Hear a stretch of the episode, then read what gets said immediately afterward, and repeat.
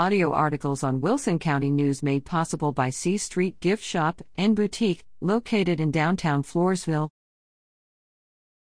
La Vernia ISD considers stipends, swears in McFadden, Good, Doga.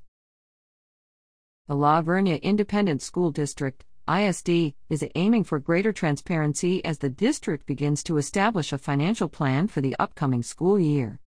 We strive to be open and transparent with taxpayers, three times more transparent, Superintendent Hensley Cone told those attending the May 10 La Vernia ISD Board of Trustees meeting. Multiple trustees and Dr. Cone discussed how fluctuating Wilson County property appraisals are complicating the planning of a district budget that needs to be approved by June 30th. According to information presented at the meeting, a district tax rate will be approved in August, and taxpayers might be able to expect a decrease in the tax rate.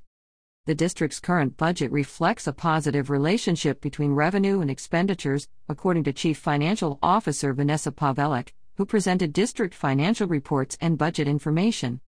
A significant part of the budget comprises teacher and staff salaries and benefits, which includes stipends. Board trustees and Executive Director of Human Services Max Flores discussed stipends at length.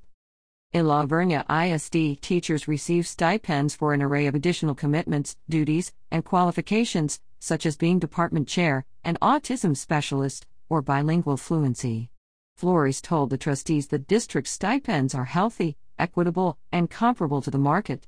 However, during the 2020 21 school year, fewer stipends were distributed, leaving this year's stipend budget with thousands of dollars left over. Flores will present more on the stipend program, including comparisons with area school districts, during the trustees' May 24 special meeting.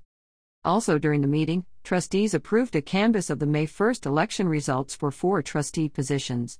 Jimmy McFadden was sworn in to replace Cynthia Burakel for place one, she chose not to seek re election. Joel Good and Ryan Doga took their oaths of office after being re elected unopposed. Drew Hurley, who also was unopposed for re election, was absent and will take his oath at a later date. For more on the meeting, see Meeting Watch, page 5a.